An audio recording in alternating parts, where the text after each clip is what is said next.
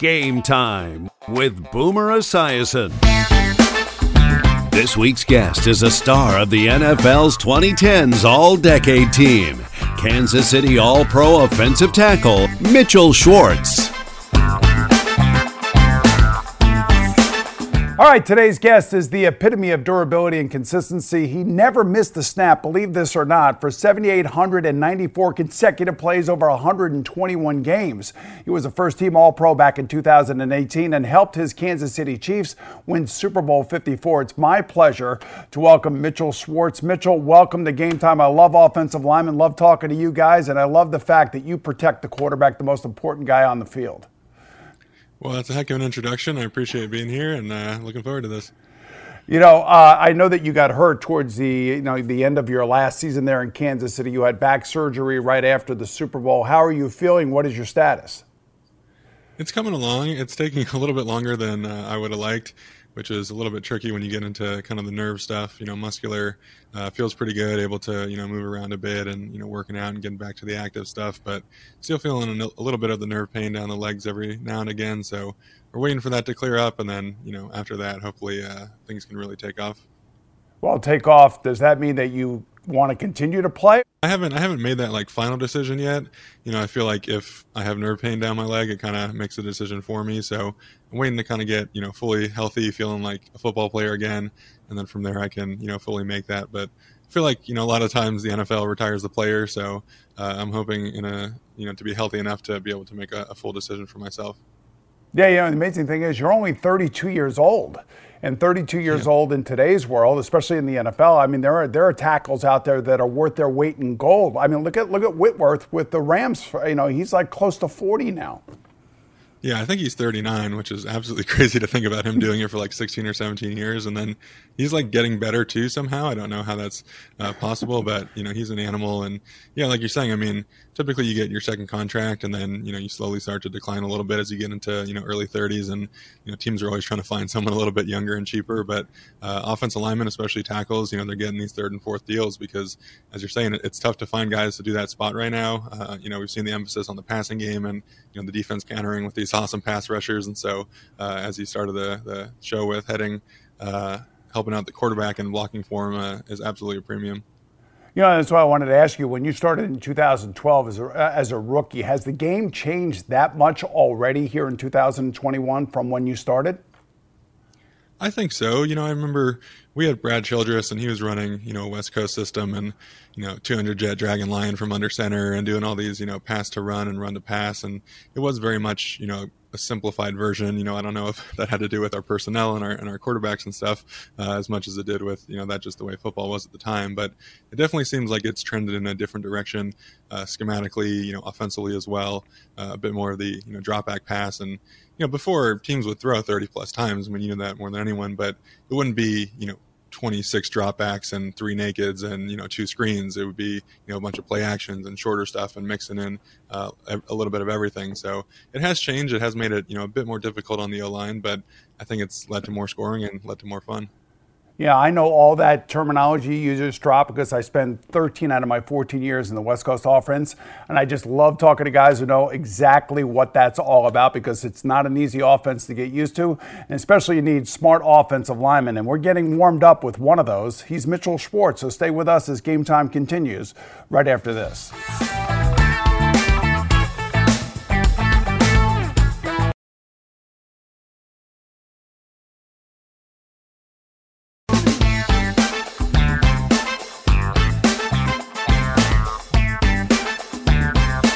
Welcome back to Game Time. Now, Mitchell Schwartz was raised in West Los Angeles, the home of movie dreams, spec scripts, and instant stardom. Not many people grow up in the shadow of Hollywood and play offensive tackle in the NFL. And, and, you know, Mitchell, it had to be interesting for you because you didn't start playing football until you were a freshman in high school. Is that true? That is correct, and they actually got me out there uh, under the guise of me being a quarterback. You know, I'm obviously a big kid, so I got to high school and I was, you know, like 6'4", 250 already, grew up playing mostly baseball. Obviously, the big kid that threw hard, and you know, I could throw a football pretty far, uh, not with much accuracy. But uh, my brother was a senior; he was getting you know recruited to colleges, and my parents kind of understood what the deal was for me. So between them and the the coaches, they you know kind of had an inside deal, and they told me I could be a quarterback when I went out there. So they kind of forced me into it, and then after a week or two. Like, hey, you know, uh, we need a little bit more mobile of a quarterback for this offense, so we're going to put you at O line. We think you'll do great. And uh, I didn't know the fix was in until I, you know, look back on it years later. But I'm glad they did it. Of course, you go to Cal Berkeley, and you actually scored a 35 on the Wonderlic test at the combine. I mean, obviously, that's not something that's normal uh, for football players. Uh, and I think I would imagine the way that you played and the things that you just told me in the previous segment is that it shows how bright you have to be to be able to play offensive line in the NFL. Yeah, I think for me specifically, you know, I didn't have the combine numbers in terms of athletics. You know, I ran a five four five, and my shuttle wasn't that impressive. And I think I had the second worst broad jump of the entire combine. And you know, I wasn't a guy that could just go out there, you know, not focus on technique and just you know, quote unquote, be an athlete. I really had to use my brain. I had to you know, be clued into what the defense is doing or, hey, the safety's, you know, over the top of the nickel and he's going to blitz, you know, that means my DN's going to go inside and you play with that anticipation, you know, you don't have to be quite as reactive, quite as quick. And so using that to my advantage and, you know, understanding leverage and angles and things of that nature, uh, I was lucky enough to have a great offensive line coach when I got to Cal. You know, one of the reasons I uh, picked Cal his name is Jim, Jim Michalczik, and he taught me a lot about angles and fundamentals, and those are the principles I used the rest of my career. So I definitely got lucky, you know, having a great coach. You know, we all have stories of either the mm-hmm. awesome coach that helped us or the bad coach that held us back. Uh, you know, I have the story of the great coach that you know really laid the foundation for me. You know, it's amazing. You played 51 games at Cal. That's one short of the record. Uh, I mean, I can't imagine most kids even playing three years, let alone 51 games. What what made you? I don't know, never miss a game. I mean, part of that's luck, right? Like you don't get the pile falling on you at the wrong angle, and you just happen to, you know, uh, kind of get lucky in certain situations. You know, I more in, in my professional years, but I like to keep myself in you know good enough shape throughout the, the course of the year. You know, I didn't let my body kind of go to waste in the off season and then feel like I needed to really get it back. Um, so there's an element of you know kind of always eating in a general range. And I wasn't a, a, big weight fluctuator, so I wouldn't you know go to Vegas for a weekend and gain 20 pounds at the buffets. You know that that wasn't the way my body worked. So I kind of stayed in this like general athletic range and you know worked hard at you know getting strong. I got to Cal originally, and because I was a pitcher in high school, and you know my dad didn't want me to lift weights and you know potentially ruin my, my shoulder or my arm, you know, I hadn't really lifted weights ever. So I got to Cal and I did you know the 225 pound bench press. I did one single rep. That was the most I could do when I first got there. so for me, that first year was all like strength foundational work, and you know obviously it, it worked to a decent degree to be able to play those next four years. Well, 51 games in college is certainly amazing. We'll return more with Mitchell Schwartz right after these messages. Brought to you by the Ford Bronco Sport. Built Ford Tough. It's time for a change. Instead of working from home, work from your luxury suite at Midtown Manhattan's crown jewel, the Kimberly Hotel. Now offering special monthly rates with the most impeccable safety and hygiene protocols to keep you safe.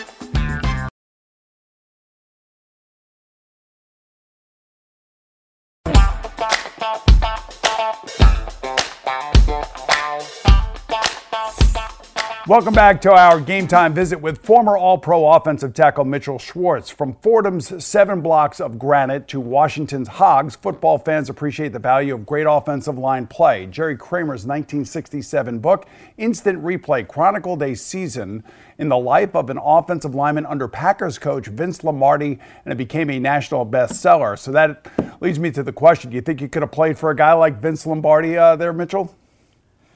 Man, I mean, talk about demanding and you know perfectionist and exact. You know, I think I would have appreciated a lot of those principles. You know, when I was with Cleveland, I had you know Joe Thomas as a left tackle, Alex Mack at center. You know, good friend John Greco right guard, and you know they used to kind of joke that I'd kind of be perfect for the Patriots because of you know the way my mind worked, and I was always you know focused on uh, situations in the game and when to call timeouts and should we run the ball, should we pass, you know all these things, and Joe was always like, "Man, you love playing for Belichick because like that's all he's about is those critical situations." and uh, I'm not sure, you know, a coach that uh, is that pushing uh, would necessarily be the best fit for me on a day-to-day basis. But I definitely would appreciate, you know, the best version of you know what coaching can uh, bring for you. And I got to experience that in Kansas City with Coach Reid Yeah, well, you did, and, and boy, I tell you what, you talk about a dichotomy of a career. In, in four, your four years in Cleveland, you were 19 and 45. You had three head coaches, you had four quarterbacks, and you just talked about two of your offensive line, maybe one of the best offensive lines in all of football, and you guys could never get out of your own way. What do you think the problem there was in Cleveland? Well, as you said, it couldn't have been the offensive line. You know, we had some good right. guys. Uh, no, it was. Uh, that was something when I got to free agency. You know, I had some people saying, "Hey, you should you know try to go somewhere else," and uh, you know things in Cleveland are you know not necessarily the way that they should be. And I didn't know any better. You know, those three guys I mentioned, they were in my wedding. Like we're great friends, and I love going to you know work every day. Obviously, the the wins and losses, as you said as well, didn't quite work itself out. But once I got to Kansas City, I realized you know it was in Cleveland an organizational thing where you know theoretically the owner should hire either the GM or the head coach, and like they hire the next guy and they hire the next guy. Everyone trusts each other. It's the same goal. Um, and I realized like Cleveland, that wasn't the case when I was there. You know, it seems like that is the case now. But you had guys trying to jump each other in the pecking order, and you know the business side trying to get into the football side, and that's just not a way uh, to run an organization. And so, getting out of there, going to you know the stability of Kansas City, that was a, a big reason I wanted to go there as well, knowing you know Coach Reid's history. Yeah, it's amazing. You go from 9 and 45, the four years that you're in Cleveland, to 46 and 18, four years in Kansas City. And you have Alex Smith when you first get there as your quarterback. And watching what Alex went through in Washington, I'm sure that probably touched you uh, pretty close to your heart.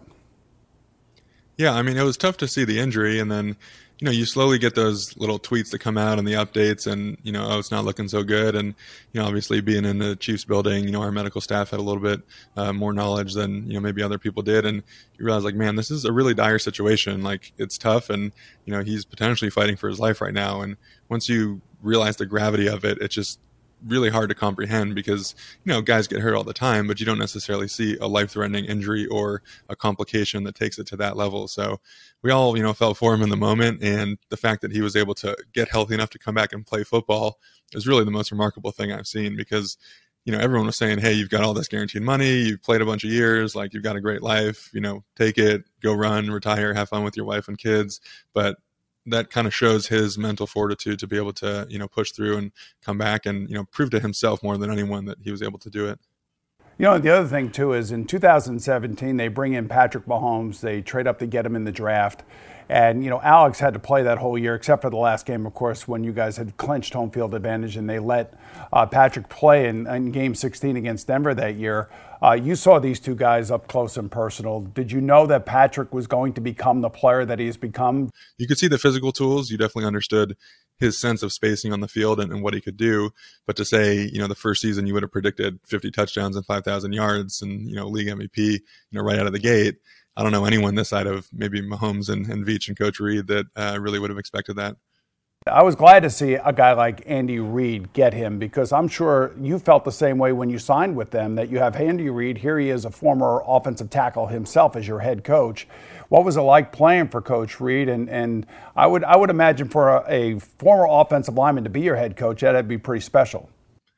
Yeah, absolutely. And it's cool. Like, you could be in practice and you know you either have a good block or bad block. And you know as you're running off the field switching periods you know he can grab you and be like hey you know keep your shoulders down on that one. I saw that you know i think this is leading to a lack of success or on this play you know you did really good with your feet and your hands. Keep that up. And so a coach that you know, not only has that ability to analyze it while he's obviously watching the quarterback and the skill guys, but then give you that feedback and you know he's been through it and he's coached it before. Um, it's just it's really cool from the offense line perspective, and you know, obviously with a, a, big guy, there's a lot of good food in the building as well, so that's a plus. well, he's a great coach for sure, and certainly a great example for Kansas City Chief fans follow. We'll be back in a moment for more with Mitchell Schwartz after this.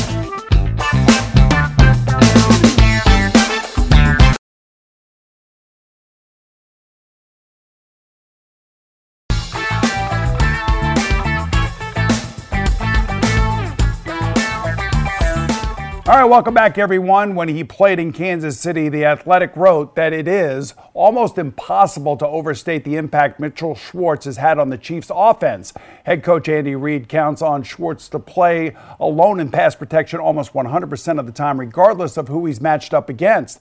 And that pattern did not change in Super Bowl 54 against the San Francisco 49ers, who boasted a deep and talented core of pass rushers. And I always say this about offensive linemen, Mitchell, man you know who the best pass rushers are in football. You know where the best defensive line, you know, resides. And I'm thinking that you're watching maybe the Packers and the 49ers. You're you're hoping that if you're going to play one of those two teams in the Super Bowl, that it's not going to be the 49ers. And lo and behold, it is. And they got they were a handful for about three quarters, weren't they? Oh, absolutely. And you're right. I mean, as players, you kind of selfishly want to play the team that you're going to have the easier draw against. And so you can say, like, oh, you know, the 49ers were a more complete team and better D line, and you know we probably don't want to play them and want to play these guys. But for me, it's like, do I have to go up against Nick Bosa and Dee Ford and you know Arik Armstead for every single play of that game? And uh, yeah, that, those two weeks were very stressful. Uh, as you said, it took you know three quarters to kind of figure them out and you know start pushing the ball down the field. And luckily enough, we were able to you know pull that off. I'm just trying to figure out in your offensive huddle, how is Patrick and Alex and Andy Reid able to keep everybody happy there with uh, distributing the football? Well, when you throw it, you know, 45 times a game, you're able to, you know, get those guys a lot of chances. So I think that's definitely part of it. And, you know, they all have their role and they understand it. And I think that's one of, you know, coach, especially in, in the front office. And when I got to Kansas City, you know they find the right people and they find the right guys for the locker room. And so mm-hmm. there aren't the the guys who think that they should be the number one receiver and they're the number four receiver and they're causing issues and they don't want to you know run the outside route to pull the safety coverage. You know that you have guys that understand their role are, are looking to you know get the ball. And then especially with pat i mean you can have a guy be the fourth read and he's never gotten thrown the ball in Coach Reid's history, and Pat's going to find him. Somehow. He's going to see him out of the back of his head, and he knows the coverage is you know cheating to one side and he finds that. And so that's a little bit extra incentive for those guys to you know keep running the routes full speed is you know having a quarterback that can stretch the field both ways you guys scored 21 points in five minutes, and I'm doing the game on Westwood One Radio. It was miraculous how that game changed on one real, really one play, and that play was Patrick Mahomes to Tyreek Hill on a third and long for a first down, and then all of a sudden, it seemed like something clicked offensively for you guys, where bang, they can't stop us now. Yeah, and once you start feeling that way, you have that confidence. You know, as you said, just that one play can kind of give the energy and give the spark. And you know, a situation where you know Pat drops to 14 yards deep and kind of flat foots one like 65 yards across uh, the field to the opposite hash, and, and Tyreek catches it. And at that point, we were in two minute mode, so we just run back up on the ball, and we're still pushing and we're going. You know, if that had been a situation that maybe you go back to the huddle, you get settled into your regular offense. You know, maybe you aren't able to kind of keep pushing the way we were, but that definitely you know energized us and uh, led to some amazing things. And you know, we were able to basically seal the game on you know a four minute situation where you're running the ball as an offensive lineman and you run it in for a touchdown to seal the Super Bowl. That's uh, about the best way you could draw it up for an O lineman. Yeah. That is an awesome way to end a game. There is no question about that. And for a guy that started in Cleveland to now see the Lombardi trophy being handed to his head coach, what did that moment feel like for you? It was amazing. You know, obviously your goal is always to win the Super Bowl. I didn't realize how much it would mean to me until it happened, and you know, I realized kind of what it meant in you know the annals of history. And being part of that team and being part of Coach Reid's first Super Bowl was especially uh, you know touching because the whole two weeks, you know, we talked about him and you know how much it would mean for his legacy, and we understood that, you know, and you wanted to get him uh, that moment. And so after the game, you know, everyone is trying to find Coach Reid. They're trying to wish him congratulations, and you know, seeing players care that much about your coach and wanting to win not just for yourself but also for him uh, really shows kind of how special that that moment in that team was. Well said, Mitchell. We'll be back to go hurry up with Mitchell Schwartz right after this.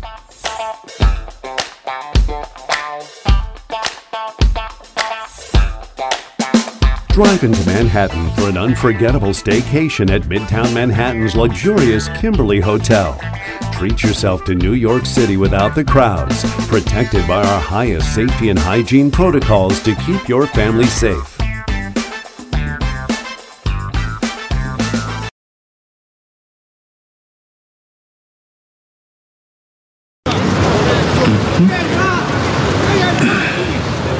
Hey, that's great. But who are the chefs? Famous 1996 candy bar commercial showed a tired grounds crew painting the end zone with the word Chiefs misspelled as chefs. In a classic case of license imitates art, our guest, former Chief Mitchell Schwartz, is also a talented and passionate chef, believe it or not.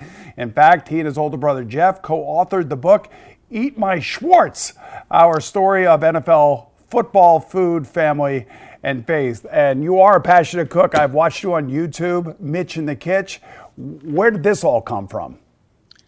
I think being a growing boy and requiring some more sustenance and you know you get home and you know playing baseball or playing sports or whatever and you know it's 3.30 4 o'clock and you know mom's not getting home and making dinner till 6 or 7 p.m and you know needing to figure out a, a way to get some good food on the table so i transitioned out of cartoons and you know into food network at a relatively early age and you know as i've cooked it just become you know more passionate about it and enjoyed it more and more Tell me about the uh, experience that you curated for Fanatics. Yeah, so last year during COVID, you know, Fanatics had the All In Challenge where they were auctioning off cool experiences towards, you know, COVID uh, first responders and, and people in need. And so I was able to, you know, partner with uh, some of my watch friends from Watchbox in Philly, and we auctioned off a fun weekend where a guest could come out, uh, win a cool watch, but also get a home cooked meal by me and, you know, come watch the game. Come to find out, we weren't able to fulfill it last year. We fulfilled it this past weekend, and it actually worked out because I got to sit with, you know, his name's name is James Farrell, great guy, great family, but I was able to sit with him throughout the game and you know enjoy it with him. Uh, his grandfather was a coach and scout with the Chiefs, and so he was a coach on the '69 Super Bowl winning team. So James had uh, the ring, and we were able to compare rings, which is really cool. And so, you know, kudos to him for the donation, and we were able to uh, have a great weekend. And of course, uh, Mitch in the Kitchen was featured, so I made a nice uh, steak dinner with a, a pretty good spread. Oh, that's great, Mitchell. I appreciate you so much for joining us today. And for all of you out there watching, I'm Boomer Esiason. I'll see you again real soon, right here on Game Time. You want to slice against the grain, it's going to be a lot better mouthfeel. So traditional against the grain, we just keep going at that angle.